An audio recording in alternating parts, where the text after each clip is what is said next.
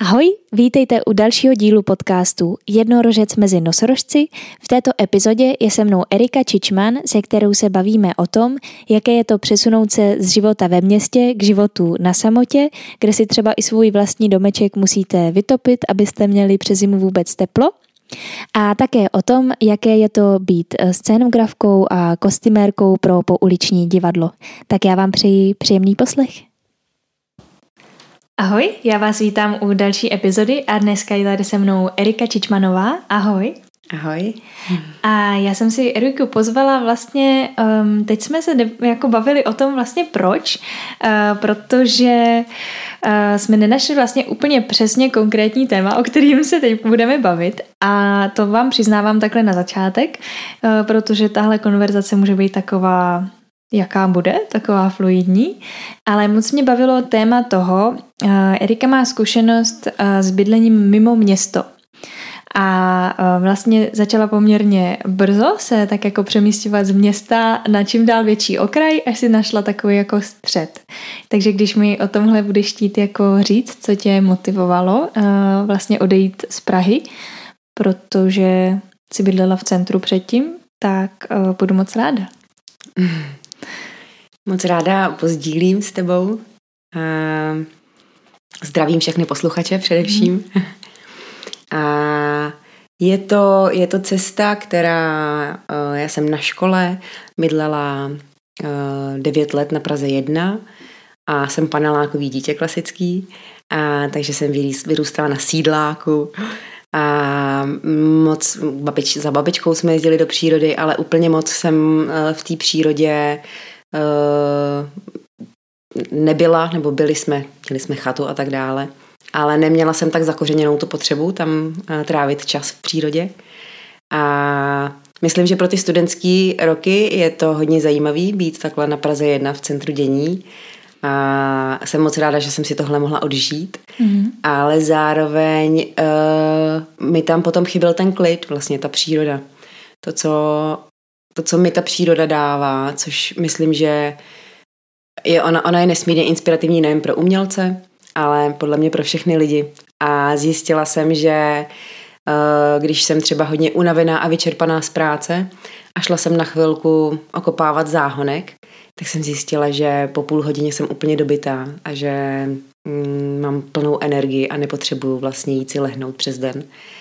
A tak jsem se postupně vzdalovala dál a dál, na kraj Prahy, potom za Prahu, až jsem žila 3 roky s partnerem téměř na samotě v západních Čechách, kde je vlastně nejřídší osídlenost, takže tam bylo i hodně málo vesnic kolem nás. A teď jsem kousek za Prahou, 20 kilometrů, žiju v chatičce mezi 2 vesnicema, což je pro mě ten zlatý střed, jak ty si řekla, a vlastně mi to nejvíc vyhovuje. Právě proto, že tam mám svůj klid, svoje soukromí, nesvítí mi tam ty pouliční lampy do okna, ale zároveň za 15 minut můžu se běhnout z kopce a jsem dole v té naší vesničce nebo městysu, kde můžu potkat lidi, když chci, což je právě to, co mi třeba na té samotě hodně potom chybělo. Myslíš si, že kdyby jsi neodžila to dětství ve městě, že bys třeba neměla takovou tendenci pak utíkat do té přírody, nebo to v tobě tak nějak už jako bylo od vždycky ta příroda? No, to je zajímavá otázka. My jsme se s mojí sestrou smáli, že obě dvě hodně milujeme tu přírodu a smáli jsme se tomu, že naši předci byli zemědělci, byli to opravdu velkostatkáři a měli spoustu zvířat, spoustu polností. Tak, jak se říká, geny nevyčůráš, tak jsme říkali, že asi se to prostě nějakým způsobem do nás propsalo, protože obě dvě tu přírodu milujeme. Moje sestra miluje zase hory a jezdí na různé expedice sama a taky vlastně tam nachází obrovskou inspiraci pro svůj život a pro nějaký vnitřní potřebný procesy, které se tam prostě můžou odehrát v bezpečném prostoru vlastně. My jsme se bavili i o tom, že já si třeba jako z dětství pamatuju, že jsem se jako vždycky bála doma sama, když mě rodiče nechali v baráku samotnou a třeba řekli, že přijedou pozdě v noci, to se tak často nestávalo, ale vždycky jsem se tam jako bála. Tak jestli ty jako si někdy pociťovala strach třeba na té samotě v těch západních Čechách, pardon, tak, anebo třeba teďka, kde bydlíš, jestli jako se nebojíš občas tam být sama? Ne, nebojím se tam být sama, protože tam nechci se rouhat, ale ne, nemůžu říkat, že tam není, co by se stalo, ale je tam pro mě mnohem menší riziko toho, co by se mohlo stát, protože jo, divoký prasata tam chodějí ve dne v noci, ale ty jsou prostě ochočený a rozhodně nebudou na nikoho útočit. Jeleni srnky asi mi taky hlavu neukousnou. A takže to je, tam vlastně není, co by se stalo. A jakože by šel nějaký zloděj zrovna se podívat tady do nějaký chatičky mezi dvouma vesnicema, mi přijde, co by tam našel. No. Tak maximálně sekačku na zahradě nebo něco takového. Ale pro mě je mnohem nebezpečnější projít nočním parkem v Praze, protože nemám dobrý pocit s lidí, kteří jsou pod vlivem prostě nějakých drog nebo nějakých látek. Mm-hmm. S tímhle já sama neumím pracovat, ani vlastně skoro nepiju. Takže nevím ani, jak mám potom pracovat s těma lidma, no. Bojím se jich vlastně. To je to, čeho se bojím. Lidi, kteří jsou pod vlivem nějakých látek, kdy mají úplně jiný žebříček toho, co jsou schopní a ochotní udělat a když nejednají se svojí vlastní vůle, nebo jak to říct, no, tak těch se bojím. Já se ve městě bojím daleko víc než v přírodě. Tomu jako z části rozumím. Rozumím tomu přesně, že já teda taky nejsem úplně veselá z těch divných křovisek tady v těch parcích, který často vím, že jsou obývaný, ty křoví. Ale ty jsi ještě říkala, že žiješ i takovým jako máš i kadibutku na zahradě a topíš si. Takže to je třeba pro mě jako pro městský dítě úplně jako vlastně nepředstavitelný a mě hrozně těšil tvůj jako zase pohled tady na mě, že přesně koukáš na moji varnou konvici, jako cože, co to je, proč jako vypadá takhle, jo, to je varná konvice, ne nakydky, tak jestli je už pro tebe hodně velký, jestli by se třeba už nedokázala vrátit do něčeho takového, jako v čem třeba žiju teďka já, když to máme porovnat konkrétně, no, jestli bys si dokázala představit žít zpátky někde jako ve městě, v bytě?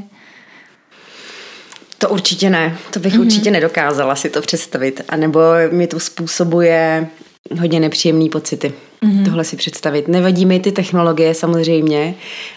Taky mám pračku a neperu na valše. Je fajn, když ti některé technologie ušetří čas pro to, aby si mohla třeba tvořit, že znám i spoustu lidí, nebo mezi mý přátelé patří lidi, kteří opravdu obzvláště v zimě 100% svýho času věnují tomu, aby přežili, což jsou prostě lidi, kteří fakt žijou v maringotce, někdy nemají vodu a podobně. A to bych nechtěla určitě, protože proč věnovat energii takovým základním věcem, když je možný to nějakým způsobem si ulehčit a udělat si čas na to, aby člověk mohl třeba se věnovat něčemu, co ho baví. A neříkám, pokud někoho baví nosit v kanistrech vodu zmrzlou, tak ať to dělá samozřejmě, ale to už je třeba pro mě je to zbytečný extrém. No. Mm-hmm.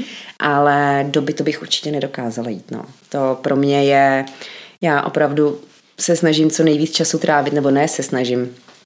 Prostě co nejvíc času trávím venku na zahradě.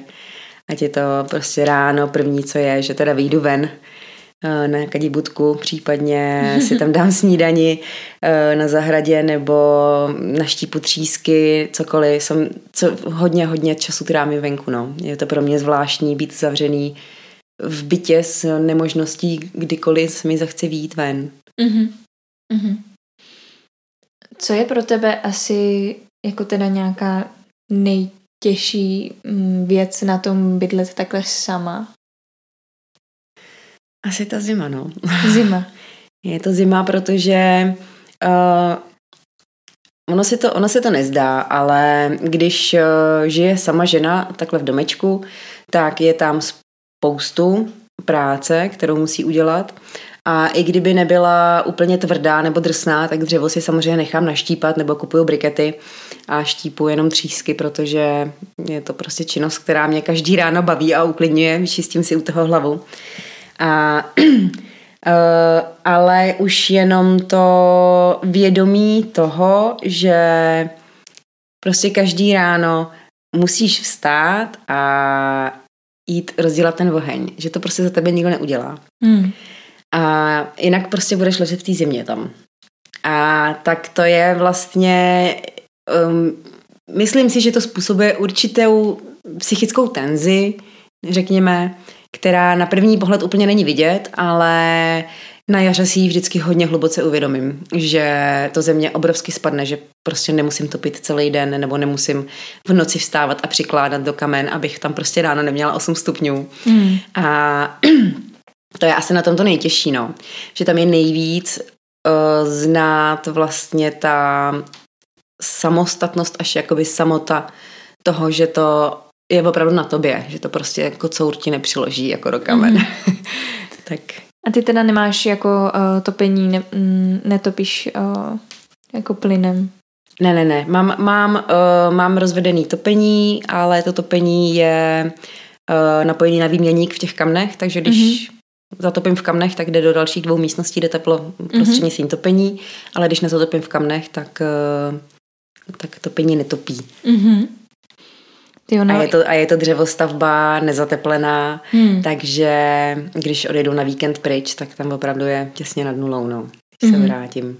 A to ještě díky tomu, že mám přímo top protizámrazový. Mm-hmm. Máš tam jako fakt zimy se sněhem? Jako, nevím, někde víc, když se vyjede jako do hor?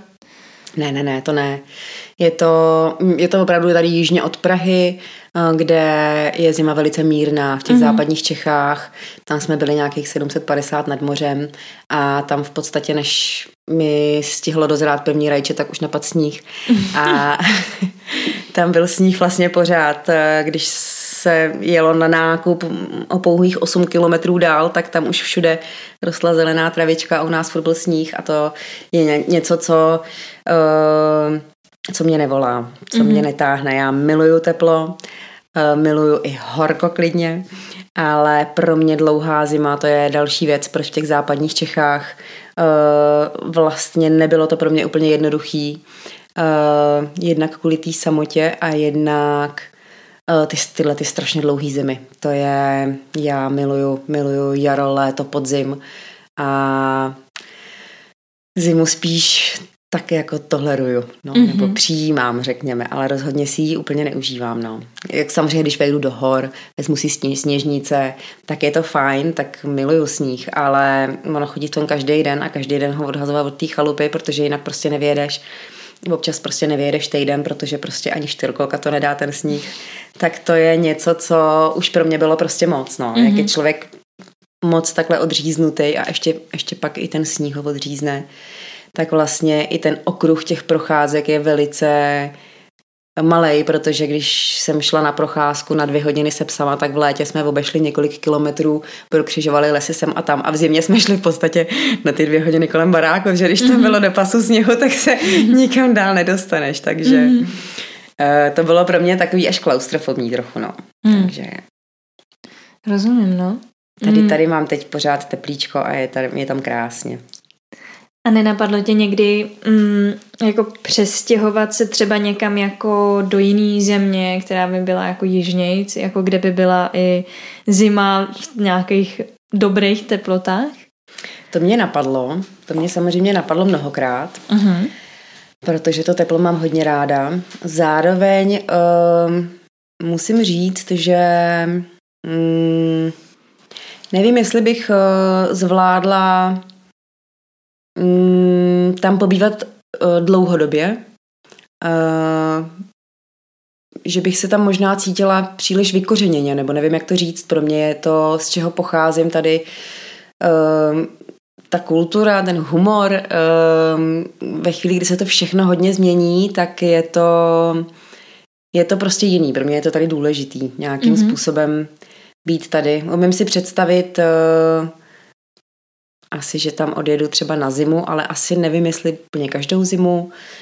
Je to možný, že bych to zvládala, ale trvale se odstěhovat, asi by mi chyběly tady vazby, které tady mám, a nebo třeba ne, nevím, já jsem zatím byla takhle vždycky na 3 měsíce, na půl roku, ale na delší dobu vlastně ne, takže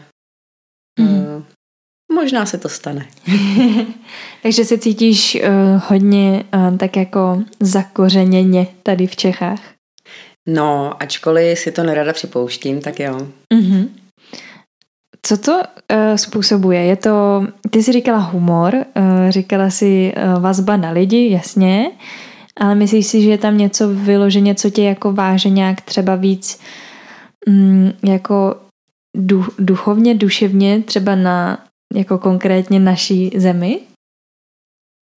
Jako na tu přírodu nebo třeba... To si myslím, že určitě jo. Ono se i říká, že člověk, čím je starší, tím víc vyhledává krajinu, ráz krajiny, ve který se narodil, což je hodně zajímavý. A ve který, no vlastně, do který přišel, do který se narodil. A pro mě... jsou nádherné zkušenosti v Mongolsku, nekonečný nádherný stepy, lidi tam jsou hodně zajímaví, úžasný, energeticky, to jsou extrémně silný místa, ale prostě nemám tam ty kořeny, no, takže pro mě je hodně zajímavý do těchto krajin, které vypadají jinak, právě putovat a nejlépe ještě pracovně, právě proto, aby člověk poznal tu místní kulturu a ty místní lidi a aby mohl zjistit, že vlastně všude je to všechno na stejných principech, ale zároveň si myslím, že asi bych úplně nedokázala v tom být dlouhodobě. Mm-hmm. Že pro mě je opravdu důležitý, nevím, jestli, jak jsi říkala, ty duchovní nějaký pouto, a ta krajina, ten ráz tady pro mě. Když na Vysočině jdu do lesa, tak je to opravdu velký ách. Miluju ty vysoký stromy, mech na zemi a občas tam jsou jenom ty světelné puntíky toho, jak tam prosvítá to slunce. A je to celý kopcovitý a člověk každou chvíli najde jiný zákoutí. A do toho občas někde z toho mechu vyčuhuje skála. Tak to je krajina, která mi je hodně blízká. Mm. A i když ráda poznávám jiný krajiny, tak tohle je pro mě takový fakt pohlazení, takový ten bezpečný prostor, takový to, tady jsem doma. Mm-hmm. To je úplně, bych hnedka jela na výlet, jak tě slyším, úplně kam pryč. Ty si říkáš, že jsi byla v Mongolsku. Mm-hmm. Jak dlouho? Byli jsme tam 2 měsíce necelý, vlastně s partou malířek. Mm-hmm. Byla jsem členkou uskupení Art In Atelier a byli jsme tam malovat. Mm-hmm. To jsme vlastně neřekli. Erika je výtvarnice, scénografka, vystudovala DAMU, scénografii, a pak jsi vystudovala ještě jednu školu, si říkala. Mm-hmm. Textilní tvorbu v Hradci na univerzitě. Mm-hmm. A teďka se věnuješ primárně čemu třeba? Teď primárně asi té scenografii. Mm-hmm. Já jsem vystudovala scenografii alternativního a loutkového divadla a v současné době nejvíc dělám pouliční věci a spíš kostýmy nebo loutky pro pouliční představení nebo pro akrobatický nebo akrobaticko-výtvarný představení. A občas něco udělám i do Kamenného divadla, ale nejvíc dělám na ty pouliční, protože pro mě je tam větší svoboda v tom, že nebývá to tak časově omezený, ten můj výzkum protože já potřebuju pokaždý něco zjistit u té práce novýho, potřebuju se pokaždý něco novýho naučit. Hodně mi baví používat třeba úplně jiný materiály pro nějakou techniku, než jsou standardně, a zkoumat, co to dělá. A to mě hodně baví, nedokážu moc udělat dvakrát, jako umím udělat dvakrát stejnou věc, ale u té druhé už se trochu kroutím a u třetí už trpím. Takže mě baví právě, že u těchto pouličních věcí většinou je větší svoboda v tom, jak dlouho to můžu zkoumat, protože já většinou, když začínám něco dělat, tak já nevím, jestli to za týden bude hotový, protože jsem přišla na tu technologii, jak to má fungovat, anebo jestli to bude za 2 měsíce. A v těch divadlech, jak jsme se bavili, většinou jsou lidi nucený to sekat jako Baťa cvičky, mají prostě 3 týdny na to, aby nacvičili nějaké představení, pak je premiéra, pokloněj se a je další představení. V některých divadlech to zvládají a vznikají skvělý představení, ale dovoluju si tvrdit, že je to spíš zářná výjimka, když se to daří, tak aby všechny ty představení byly skvělý. Je to většinou o tom týmu těch lidí, jak jsou na sebe naladěný, protože, jak říkám, jsou divadla, kde téměř každý představení je skvost, i když na to mají jenom ty 3 týdny, ale většinou je to málo pro to, aby člověk si něco uvědomil, aby něco u toho zjistil, aby se třeba o sobě něco naučil nebo o druhých. Vlastně pak je to o tom, že člověk jenom dává, ale nic z toho nedostává, což zákonitě vede k vyhoření vlastně, no. Je to něco, co mi prostě chybí v tom klasickém divadle, no. Že není tam moc ten čas pro tu hru, pro ten experiment, pro to hledání toho tématu, pro to, aby člověk mohl jít do hloubky. Vlastně tam je vyžadováno, aby si šla do hloubky někde jinde a pak přišla a tam to jenom odevzdala. Ale vlastně není tam moc prostoru pro to jít do hloubky v rámci toho představení, na kterým člověk pracuje. No, to máš pravdu. My jsme se spolu předtím o tom bavili, že mě třeba hodně mrzí, když jako se celý ten tým zaměří na nějaký projekt, na kterým prostě třeba 0,5 roku usilovně pracuje, a i když tam je vlastně to kouzlo, ta intenzita, ta jako ten záměr, tak pak se to třeba odehraje jednou někde na nějaký akci, pro kterou to bylo plánovaný, a to je všechno. A to vím, že pro mě byl kolikrát tak strašně jako bolestný moment, kdy vlastně najednou tak my jsme to dělali pro jeden večer a třeba to představení ani není jako dlouhý, třeba jsme dali dohromady hodinku, jako. No a v tu ránu jako z 0,5 roku nějakýho mindsetu, jako někdo by řekl, důležitá je přece cesta, ne jako ten výsledek, ne ten cíl, ano je, ale přece jenom nějaká satisfakce toho, že aspoň je to energie, můžeš, která se ti vrátí zpátky. Právě, ještě aspoň párkrát předat jako nějakým dalším lidem tuhletu jako energii, tak to by jako chtělo, aby se mi to aspoň nějak vrátilo. No, tak to mě jako mrzelo, když se tohle dělo. Když jako byla tam nějaká intenzivní tvorba dlouho a výsledek jeden večer. To jsme se bavili, no, že tady je velký nedostatek kvalitních manažerů, nebo jak to říct, produkčních, který by zaštiťovali nějakým způsobem takovýhle alternativní skupiny, který obzvláště na něčem pracují delší dobu. A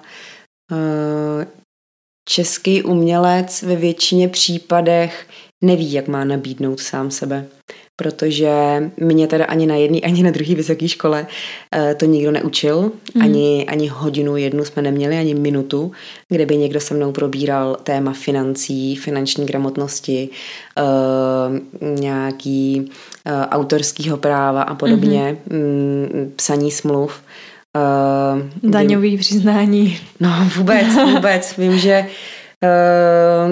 někde to třeba funguje v některých oborech lehce, na akádě, malíři, třeba už si kurátoři chodí na klauzury a vybírají si už ty lidi, takže tam ten malíř, pokud je objeven nějakým kurátorem, tak vlastně se nemusí o sebe potom starat, protože nějakým způsobem o něj pečuje ten člověk, který si ho vybral, ale zrovna teda na té DAMU tam prostě opravdu tyhle ty hodiny extrémně chybí. Je to tak, já vím, že měly to možná stát nějaký takovýhle hodiny produkční, který by měly rozhodně mít tady ty hodiny, ale přece neznamená, nebo bohužel se to neděje, že každý jako umělecký projekt k sobě hnedka dostane produkčního, schopného a manažera nějakého, tak většinou to pak třeba i ten soubor dělá sám za sebe, přes nějakýkoliv účetnictví, smlouvy, daně, finance na další projekt, takže najednou jsou to pro něj úplně nový témata, nový obory, který si musí jakoby nastudovávat sám, což většinou za mě teda, já zrovna v tomhle se orientuju strašně blbě a přijde mi to děsně složitý, zvlášť v tom právě úřednickém jazyce, což zrovna bych řekla, že můj umělecký mozek jako nechce chápat, prostě je to pro něj fakt jako úplně jiný jazyk, tak je to děsně těžký přesně a jak říkáš i ohodnotit se pak sám, jako pak sám si říct hele, za tolikle, ale jako nedělám prostě. Promiň, jsem tam celý den, dělám tohle a tohle, je to náročný, ještě mě to stojí prostě den, kdybych mohl být někde jinde, tak potřebuju tolik. Tohle jsem nikdy jako si jako neuvědomila, že bych musela jako řešit, protože přesně mi to ani nikdo... No tak ono, ale už když seš na té škole, tak vlastně podíváš se, za jaký peníze pracují tvoji profesoři. Tak je to smutný, ale je to tak, no, že dost často... A já se vlastně nedivím, že oni ty představení, oni nebo my jsme nucený sekat vlastně jak baťa cvičky nebo jet na výkon a mít na to jenom 3 týdny, prostě protože máš každý měsíc, máš prostě aspoň 2 nebo 3 premiéry, ale právě proto, aby si to vlastně zvládla finančně, protože ty klasický honoráře v těch divadlech nejsou takový, aby si člověk mohl dovolit opravdu u toho něco zkoumat a zjišťovat a ještě uživit rodinu celou, no, třeba. Je to tak, no. Jako já pořád jako přemýšlím, čím to jako je, že zrovna tady v téhle oblasti jako ty kultury, ať už je to výtvarničina, herectví nebo i tanec, prostě tady ty vlastně zábavy pro ostatní, když to říct takhle blbě, nebo nějakého jako duševního oradostnění dne, tak je jako pořád málo toho ohodnocení, no, jakože to pořád vypadá, že děláme nějakou podružnou jako práci, která přece není tak náročná, přece nestojí tolik času, tak přece nemusíme hlavně tě dostat. Hlavně to baví. Tak tě to baví. Tak to dělej, protože tě to baví, ne? Přesně tak. Přece za to bys nechtěla peníze. Já tady jako nechci házet jako jakože takovýhle problémy jako řeší určitě třeba i architekti, jo? To jsou taky umělci, ale říkám to, protože se v tom pohybuju a že už vlastně i ty jsi několikátej člověk, s kým to probírám. No a stále vlastně ta otázka tam furt je a nikdo na ní nedokáže odpovědět, proč to tak vlastně je. Proč je to jako, jestli to vzniklo někdy už jako dřív, jakože v historii, že ty umělci nikdy, jako zrovna třeba ty pouliční herci, nikdy nebyli jako na moc jako vysoký úrovni, pak se to na chvilku zhouplo a byli třeba, ale jenom v těch prestižních divadlech. Nevím, furt jako tady ty věci tak jako v sobě repetituju a přemýšlím, kde to vzniklo. Přišla jsi někdy, že tě vyloženě někdo bral jako takovou podřadnou v nějakém projektu, jako neuznávanou, i když jsi tam byla máš 2 školy z tohohle oboru. Nemusíš jmenovat, jenom jestli jsi tak přišla. Stane se to. Není to často, ale vybavuju si takový projekt. Ale je spíš neznalostí těch lidí, nebo není to určitě tím, že by někdo naschvál něco dělal. Je to spíš, když se člověk připlete do projektu, který není profesionální, řekněme, tak potom se tam určitým způsobem stírají ty kompetence, nebo je to, ono to nevypadá, ale je to hodně velký rozdíl, když vystuduješ tu školu a pracuješ s někým, kdo vystudoval to divadlo, a s někým, kdo to dělá, protože ho to baví. Je to veliký rozdíl. A samotnou mě až překvapuje, jak velký, protože určitý základní principy, které pro nás jsou úplně samozřejmostí a ani by nás nikdy nenapadlo o nich přemýšlet, tak ty lidi nemají, který to nevystudovali. Mm-hmm.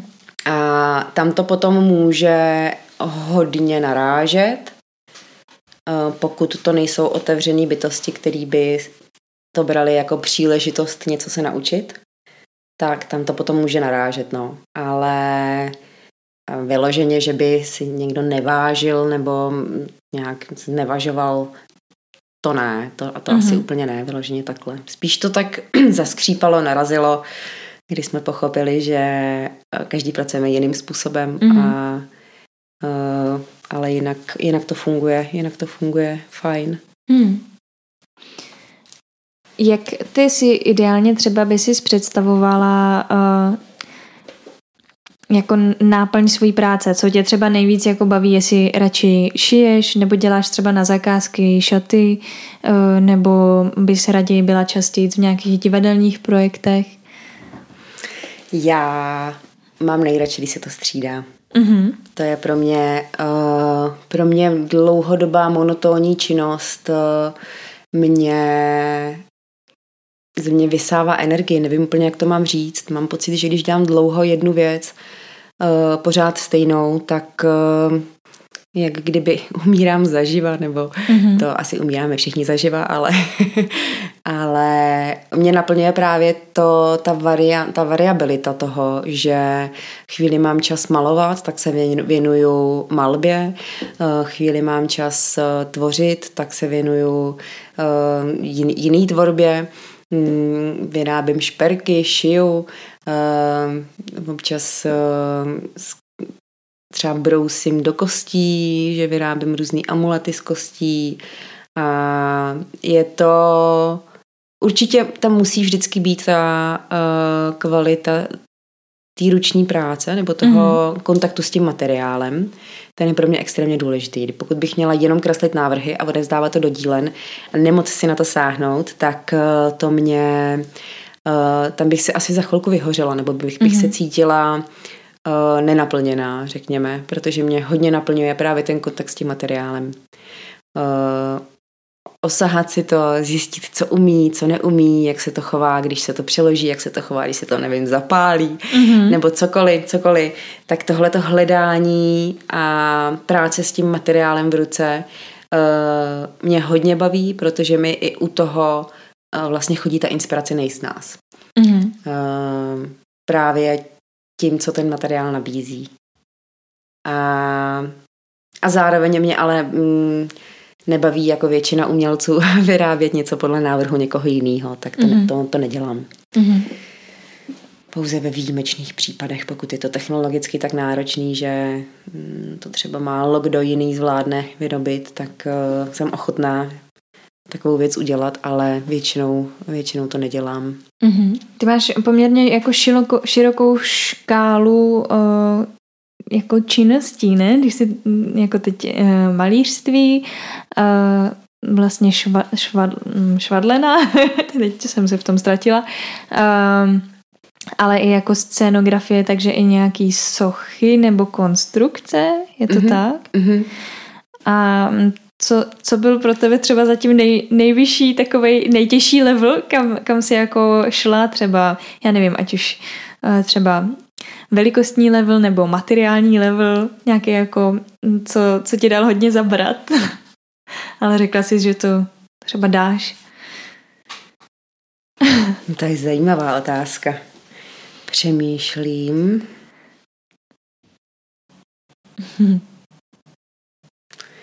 Asi není žádný, který bych řekla, že je nejtěžší. Mm-hmm. Dokážu ti říct, který třeba byl zajímavý pro mě. No, tak povídej. Ale to zajímavý jsou pro mě všechny, který používám netradičně. Když třeba šiju celý kostým z bublinkové folie. Mm-hmm.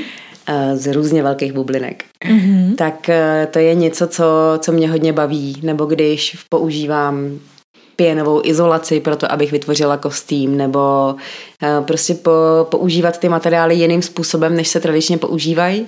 A dělat vlastně v dnešním školství by se řeklo, že dělám chyby. A já vlastně to zkoumám. Já hledám, co ten materiál umí. Prostě to vyzkouším a když to nefunguje tak, jak si představuju, tak wow, ale tím pádem zjistím, jak to funguje. Sice to funguje jinak, než teď potřebuju, ale tohle se mě bude hodit pro příště, nebo i kdybych to už nepoužila, je prostě úžasný objevit to, že ten materiál se chová takhle, když se zahřeje třeba, nebo tak tohle mě baví, no. A úplně se nepouštím do čistě technologických věcí. Pokud mám rýsovat scénu do klasického divadla, tak, ale je to spíš o té neznalosti a nějaký asi neochotě se tohle naučit. Prostě nevím, kolikátka jakl se má na to použít, nevím. Nemám tyhle ty technické věci a to prostě konzultuju holt v dílnách. A takže to jsou asi takové jako nejnáročnější věci pro mě. Ale to zrovna nevadí, to se vždycky dá s někým dokonzultovat nebo tak. Stojí tě to nějaký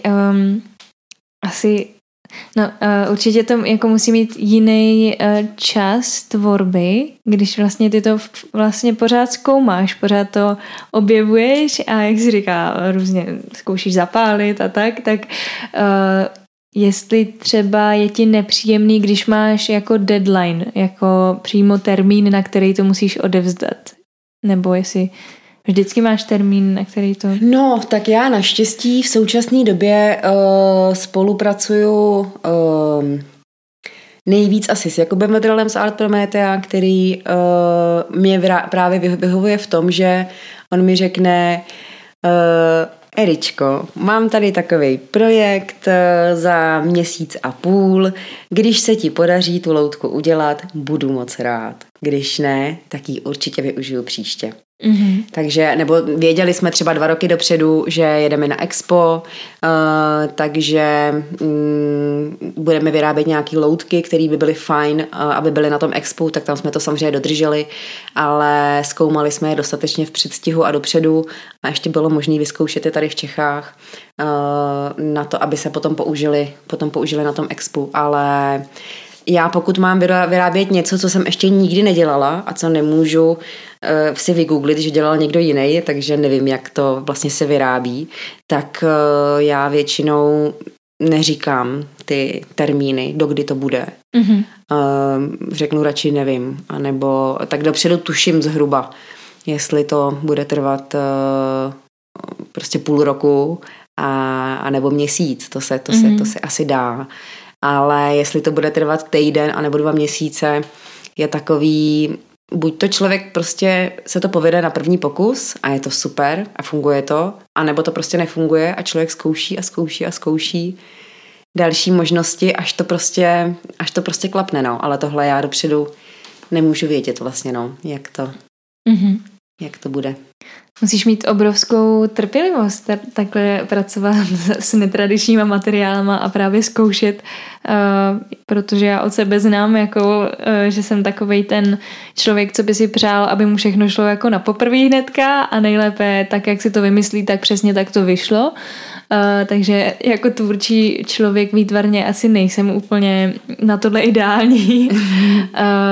Tak jestli někdy si úplně s nějakým materiálem nebo v nějaký situaci si úplně řekla, ne, tady to prostě nejde a vůbec už s tím nebudu dál pokračovat, nebo se to pořád snažíš nějak zdolat? Je to... Tady já teda nevím, jestli mám dobrou trpělivost, protože je mnoho ohledů, ve kterých já trpělivá rozhodně nejsem. Ale spíš je to o tom, že v tuhle chvíli, v tomhle případě já to ani nevnímám jako trpělivost, protože já mám z toho opravdu do široka otevřený oči jako malí děti a říkám, wow, to dělá tohle, wow. Takže pro mě je to nesmírně vlastně vzrušující to objevovat. Mm-hmm. Že pro mě to není pruda, jakože už to zase nefunguje, takhle jsem to nechtěla. To rozhodně ne. Pro mě je to opravdu jak prostě ostrov pokladů, kde můžeš jít a hrát si, jak prostě babiččina půda, když jsem byla malá a zkoumala jsem tam všechny ty, já nevím, i třeba zemědělský stroje nebo cokoliv, prostě co na co je a jak to fungovalo, komu to patřilo, jaký to má příběh, tak to je pro mě objevování. Tam já vlastně tu trpělivost nepotřebuju. A materiály, který jsem zavrhla, tak jako nechci už úplně řezat, dejme tomu, polystyren horkou strunou v interiéru. Jo? To jsem si teda zkusila jednou a to automaticky říkám ne, tohle já dělat nebudu, protože to je tak strašný smrad a z toho za chvilku člověka hrozně začne bolet hlava. A tak spíš z tohohle hlediska, no. Pokud je to takovýmhle způsobem zdravý, škodlivý, tak nechci to dál vyhledávat, ale samozřejmě dá se to dělat venku a může to člověk okudlat nožem, ale pak zase všude sbírá ty kuličky prostě, což taky není OK, tak... Takže mám pár méně oblíbených materiálů, ale... Pravda je ta, že já většinou pracuji s přírodníma materiálama, ty mi jsou hodně blízký. A k polystyrenu se tak často nedostanu. I když na něco samozřejmě se hodí, jo? Že lehoučkej, jsou to prostě... Nějaká výplň. Je to tak. A máš nějaký třeba vysněný divadlo, do kterého by si chtěla dělat nějakou scénografii nebo kostýmy? Jako, že by se ti v něm líbilo prostě, kdybys to pak viděla? Já mám asi hodně tu moji práci spojenou hlavně s lidma. Takže spíš to je než o konkrétním divadle, je to o tom potkávat se s těma lidma a mě hodně baví, když ty lidi jsou propojený a tak můžu jmenovat jenom český, protože vlastně zahraniční soubory já nevidím dovnitř, jaký tam jsou vztahy. Ono to kolikrát vypadá hezky a pak člověk zjistí, že vevnitř je tak přísnej teror až funguje, že by v tom člověk třeba vůbec nevydržel nebo prostě odchází třeba zlomenej dost často. A je to hodně náročný pro nějaký duševní zdraví, tak to úplně nepotřebuju zažívat. Ale... moc se mi líbí, můžu jmenovat třeba Drák divadlo, jak tam jsou hezky propojení lidi, anebo Naivní divadlo Liberec. To jsou divadla, kde znám ty lidi osobně, kde ten tým těch lidí je tak hezky sehranej a tak hezky spojený a propojený, že se s nima moc hezky je. A tím pádem se s nima moc hezky i tvoří. Ale to teď nechci tady vyzobávat nějaký konkrétní divadla, abych neuškodila těm ostatním divadlům, jenom třeba u těch ostatních divadel se mi třeba líbí představení, ale nenahlídla jsem do těch interních vlastně vztahů, protože občas je to prostě vtipný, no, když člověk přijde do dílen a tam je Maruška, která řekne Marušce předám prostě vyřezaný loutky, jestli by je mohla vymalovat nebo nabarvit prostě podle návrhu a ona řekne, to vyřezával Pepa, jo, tak to teda dělat nebudu, na to já sahat nebudu. Protože Pepa je její bývalý manžel, který bohužel dělá ve stejném divadle. Což je někdy je to prostě vtipný a úsměvný. Samozřejmě a někdy to není úplně vtipný a úsměvný, nebo je to vtipný a úsměvný, dokud si člověk myslí, že to je sranda. Pak třeba člověk zjistí, že v některých divadlech opravdu některé vztahy přesto prostě nejde vlak. Tak pro mě jsou ty vztahy prostě extrémně důležitý, aby tam byly dobrý. A teďka konkrétně třeba pracuješ na čem?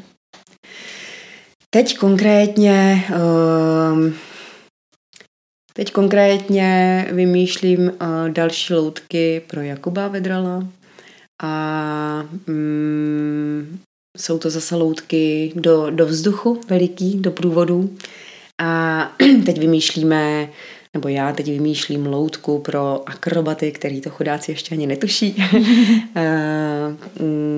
se kterou by mohli právě v exteriéru vystupovat, takže nebude tak veliká a bude to létací loutka, bude to pták, ale zároveň bude možnost s ní hrát i právě v třipárové akrobaci. Mm-hmm. Mm-hmm. Tak to jsem zvědavá, jako, protože vy děláte takový až jako hodně pohádkový, takový jsou krásný ty průvody, protože se s váma jako člověk dostane až fakt takový jako do dětský fantazie mi přijde. Já jsem jich viděla teda jenom pár, ale tím, že tam akrobatí můj brácha, tak jsem měla šanci se na ně dostat třeba i často hodně zblízka. A jsou teda krásný, to jako všem moc doporučuji. Je to konkrétní soubor od Jakuba Vedrala? Co tohle dělá? Jakub Vedral má pod sebou několik souborů, který vystupují jako konkrétní divadlo nebo konkrétní soubor a zároveň ty on zaštiťuje a díky němu oni můžou tvořit, dělat nový představení a tak dál. A zároveň má potom Jakub buď na komerční akce nebo právě třeba na to expo nebo na tyhle ty průvody.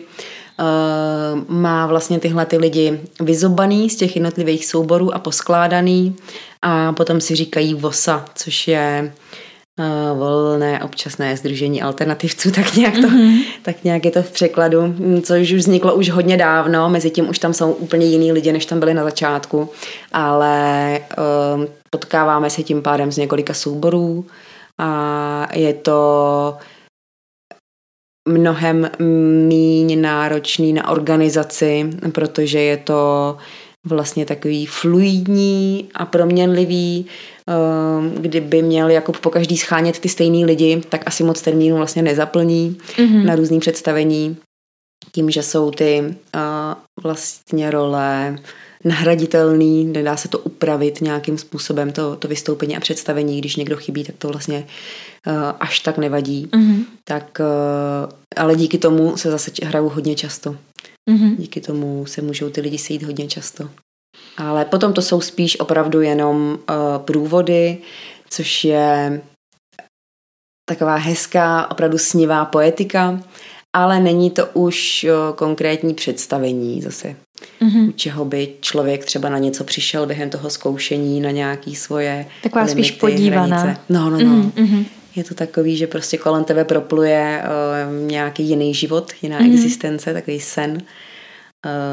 Dělali jsme třeba svítící medúzy nádherný, které fungují opravdu krásně. Člověk má pocit, že je úplně v jiný realitě.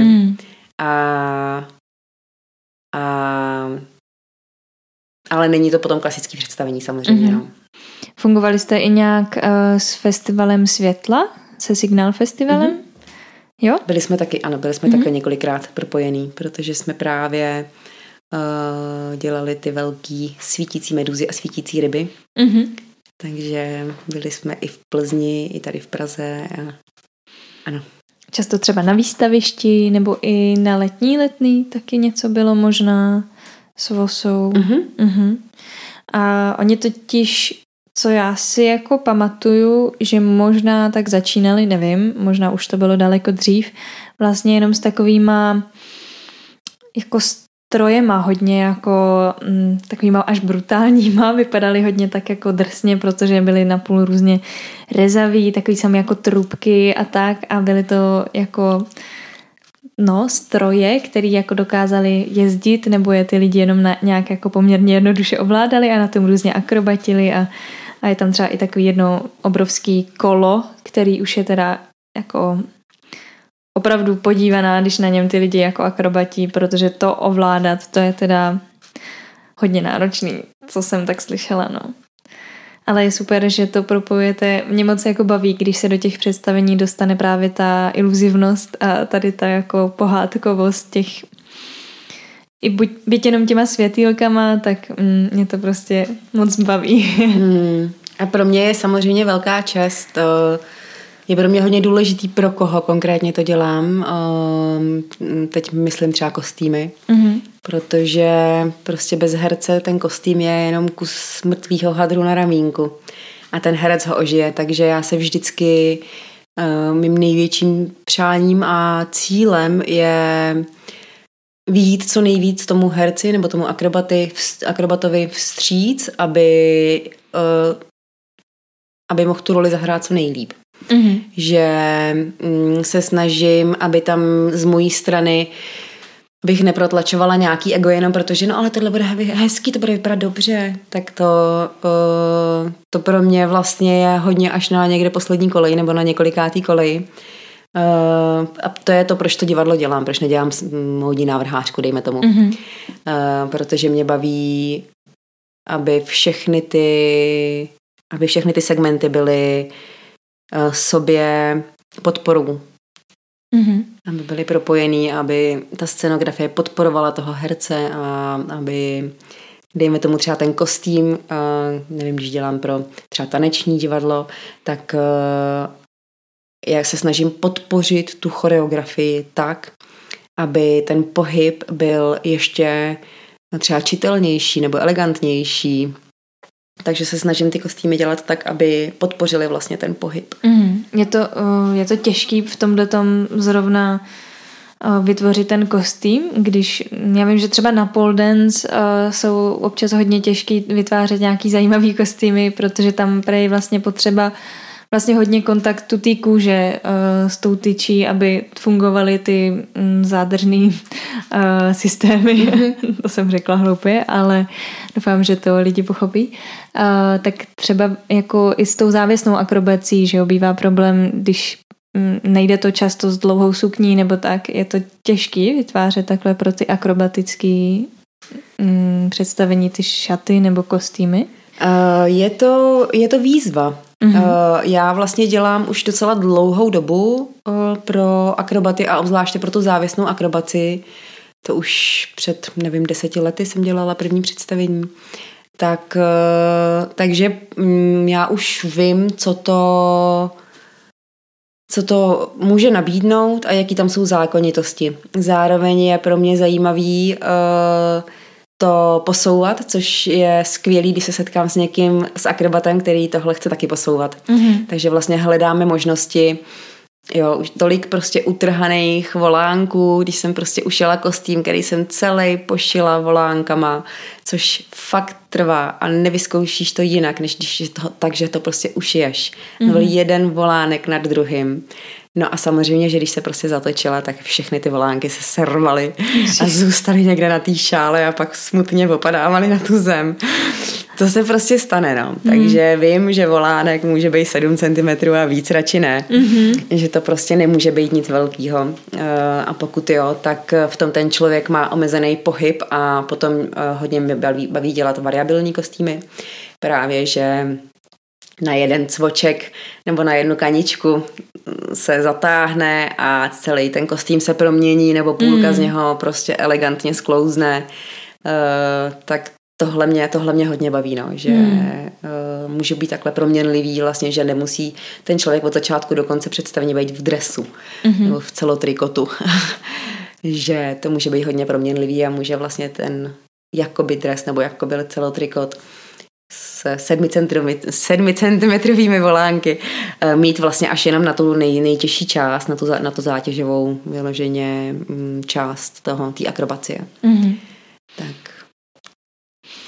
Ještě mi prozrať, jestli máš nějaký svůj sen jako přání, třeba do budoucna, ať už pracovní nebo osobní, který bys mi tady třeba prozradila. Můj sen už delší dobu je,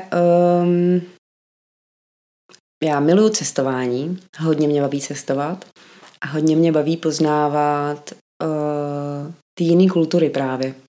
A baví mě to propojování, stejně jako když něco vyrábím, tak propojuju zdánlivě nepropojitelné materiály a techniky, tak mě baví, když se lidi propojujou. Miluju, když odjedu někam, kde já nemluvím jejich jazykem, oni nemluví mým jazykem a každý mluvíme svojí řečí a rozumíme si. To jsou tak vzácný momenty a takže můj takový sen je právě mít nějakou práci nebo být v rámci nějakého projektu, kde bych mohla cestovat a propojovat se s, miluji ještě tradiční a starý klasický techniky, ze kterých ještě nevyprchal ten duch, který mají v sobě obsaženýho toho ducha. Takže miluju tyhle ty techniky právě zkoumat a zjišťovat, proč prostě tady na tom koberci jsou napravo 3 čtverečky a nalevo jenom 3, jenom 4 a 3, to je jedno. Prostě jenom opravdu jsem jako dítě byla extrémně zvídavá, proč zrovna tady je ten bílej pruh, proč zrovna pod oknem je římsa, proč zrovna tohle vypadá takhle. Bylo to pro mě hodně zajímavé a většinou se mi nedostávala odpovědí, protože to byly takový ty, jo, Eriko, už se zase blbě ptá, řekněte jí někdo něco, prostě už se neptej. Ale tohle mě hodně baví zkoumat, no. Takže by mě hodně bavilo vyjet někam do zahraničí, nejlépe někam, kde se ještě nestratila ta stará kultura a ty tradiční techniky, výtvarný, umělecký a zároveň duchovní a ty vlastně zkoumat a propojovat. A hodně mě baví, když se tohle přináší na světlo a když se to navrací, tyhle ty tradiční duchovní techniky. Takže by mě bavilo být třeba součástí nějakého programu návrat tradičních technik a jak je předat třeba mladým lidem, nebo jak je předat do světa, protože kolikrát v té tradiční podobě jsou vlastně neudržitelný v tom, že to třeba nelze úplně ufinancovat, protože to jsou techniky, které trvají hodně dlouho, anebo už prostě nejsou potřeba tady v tom světě, protože prostě už jsme někde jinde.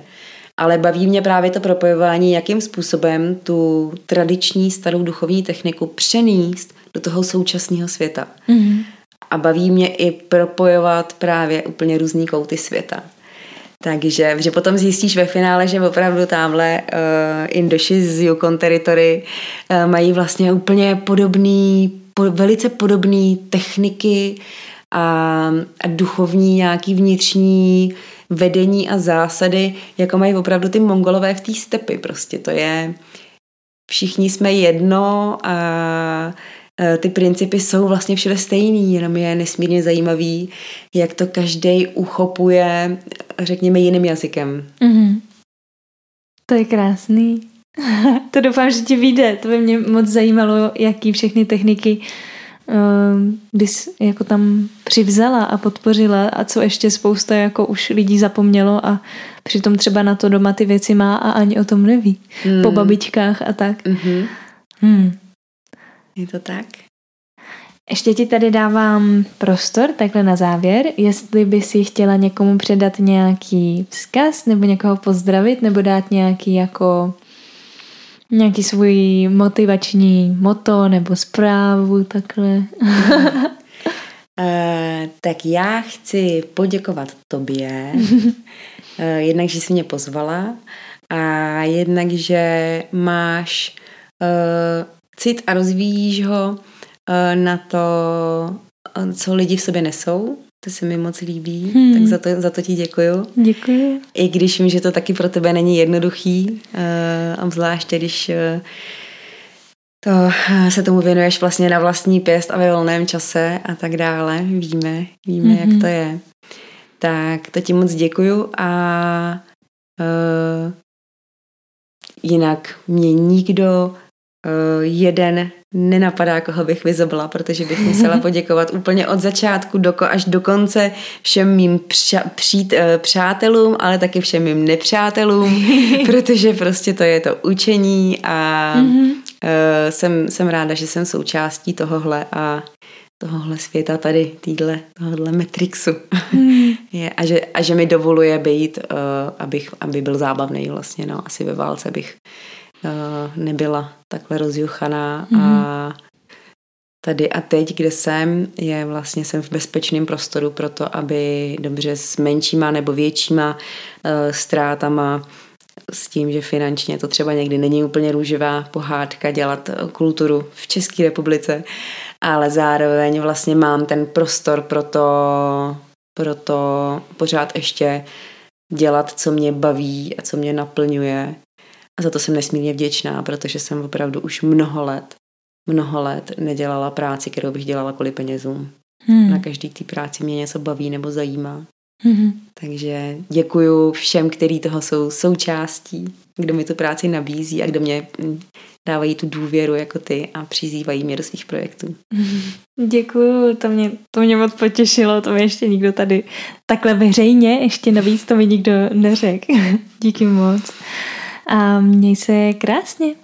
Ahoj. Měj se taky krásně. Budu se těšit na příště. Ahoj. Taky, ahoj. Slyšeli jste rozhovor s Erikou, já jí ještě jednou moc děkuju za to, že se mnou nahrála tehle rozhovor. Pro mě to bylo nakonec opravdu velmi zábavné, i když jsme na začátku si nebyli jisté, o čem budeme mluvit, tak já jsem nějak cítila, že si toho máme hodně co říct a za mě to tak bylo. Budu moc ráda, když mi dáte vědět, jestli vás to bavilo taky, tak jako mě. Jestli byste třeba chtěli slyšet nějaký detaily nebo nějakou podobnou epizodu tomuhle tématu, co se týče třeba umělecké branže a jak to tam vlastně pravdivě chodí, a i co se třeba týče finanční stránky nebo jak umělci výtvarníci nebo i třeba herci vnímají čas, když se vytváří nějaké představení. To by mi přišlo možná jako velice zajímavá epizoda o vnímání času z pohledu umělce, když máte nějaký deadline. No a jinak vám moc děkuju za to, že posloucháte a budu moc ráda, když to přepošlete někomu dál, pro koho to třeba bude inspirativní nebo koho by to mohlo zajímat. Budu moc ráda, když mi to nasdílíte, když mě tam označíte jako jednorožec mezi nosorožci. Můžete mě najít na Instagramu a tam mi můžete i napsat váš názor do zpráv a nebo mi napsat třeba, kdybyste si se mnou taky chtěli o něčem takovém popovídat. Jsem tomu velice otevřená a budu určitě nahrávat nějakou možná speciální vánoční epizodu, ale nejsem si tím ještě jistá, protože teďka momentálně jsem zaneprázdněná představením, které vám tady prozradím. Je to představení Zabijačka. Kdo jste si toho nevšiml někde přes média, které já teda moc nesleduju, tak kdo jste stejný jako já, tak vám to tady trošku osvětlím. A Zabijačka je představení, které vlastně bylo teďka v sobotu v přímém přenosu přes ČT Art, protože to bylo představení pro lidi z vlády. Teď tady nebudu rozebírat úplně přesně pro jaké, protože bych kecala. A je to taková opera vlastně na téma zabijačky a má to takový velice komický nádech a já jsem tam jako takový pěvecko-taneční sbor, řekněme, teda nejenom já, samozřejmě. A tak koho by to zajímalo, tak buď si to můžete vyhledat někde v archivu ČT Art a nebo, což by byla lepší varianta určitě, zažít to naživo, tak reprízy budou v únoru a v březnu ve Vzletu. Kdo neznáte Vzlet, tak si to najděte, je to ve Vršovicích v Praze a přijďte se na nás podívat, budeme moc rádi, je to opravdu zážitek, je to, myslím, že takovýhle typ opery jste ještě nezažili a výhoda téhle opery je, kdo nemá rád dlouhé opery, že to má zhruba 50 minut. Takže nebudete trpět dlouho a nebo vám bude líto, že je to tak krátký. Tak to můžete pak posoudit sami. A díky moc za to, že posloucháte a mějte se krásně. Ahoj.